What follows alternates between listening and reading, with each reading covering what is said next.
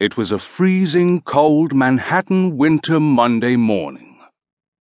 The New York skyline was clear and blue as the bright sun shone down over the tall city skyscrapers and cast its shadows across the busy sidewalks below.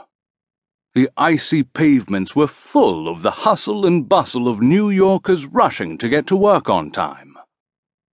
Among all the mayhem, there was one particular woman that stood out from the busy morning rush hour crowd. She was tall and slim with an athletic build and wore fiery red crocodile skin high heels.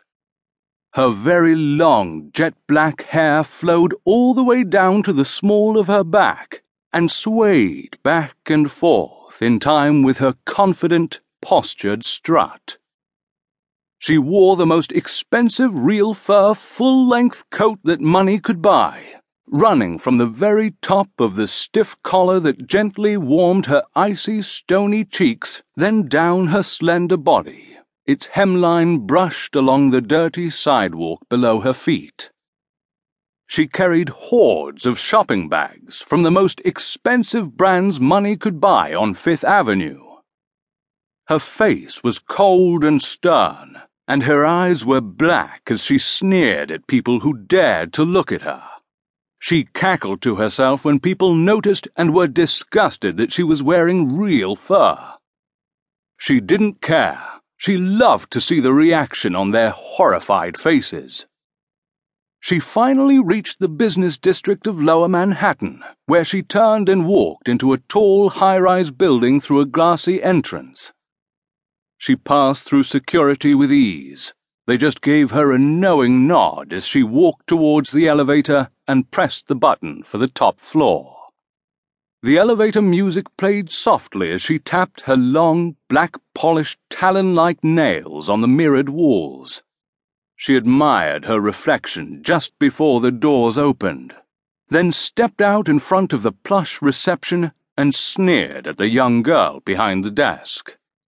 Good morning, ma'am, said the trembling girl in a shaky voice, as if she was greeting royalty.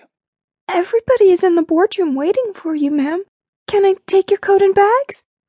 No, leave it, snapped the woman. She sneered at the young girl, then turned and walked towards the giant mahogany boardroom doors as her heels scratched along the glassy porcelain floors. She stopped and glanced for a second at the silver shiny plaque on the boardroom doors. Deep Core Sea Mining Excavation Inc. She grinned to herself, an evil grin, then pushed the giant doors open and entered into the boardroom. There were at least twenty people sitting around a huge glass table, all of them chattering to one another as she entered. Then, suddenly, there was a silence as they all looked up and noticed who had just walked into the room. Everybody was gravely quiet. Good morning, ma'am, said a shaky voice as they all stood up to greet her. She sneered around the room, walked down to the head of the boardroom table, pulled out a large leather chair, and sat down. Just as she did, so did all the others take their seats quickly in silence. Well? She snapped in an impatient tone, tapping her black nails on the glass boardroom table. They all looked around the boardroom table at each other for a split second, like school children wondering who was going to speak up for the group first. Then, a shaky older gentleman stood up and moved towards a flip chart as all of the others seemed to breathe out a sigh of relief. Uh, Ma'am, he said, I have good news.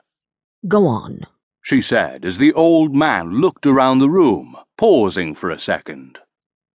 He focused again. Ma'am, we have managed to allocate very large resources indeed of gold from hydrothermal vents off the coast of Papua New Guinea. We have our ROVs out there now, and they have reported back large numbers of vents, about 3,700 meters deep. Uh, samples are being sent back as we speak. It's just what we have been searching and hoping.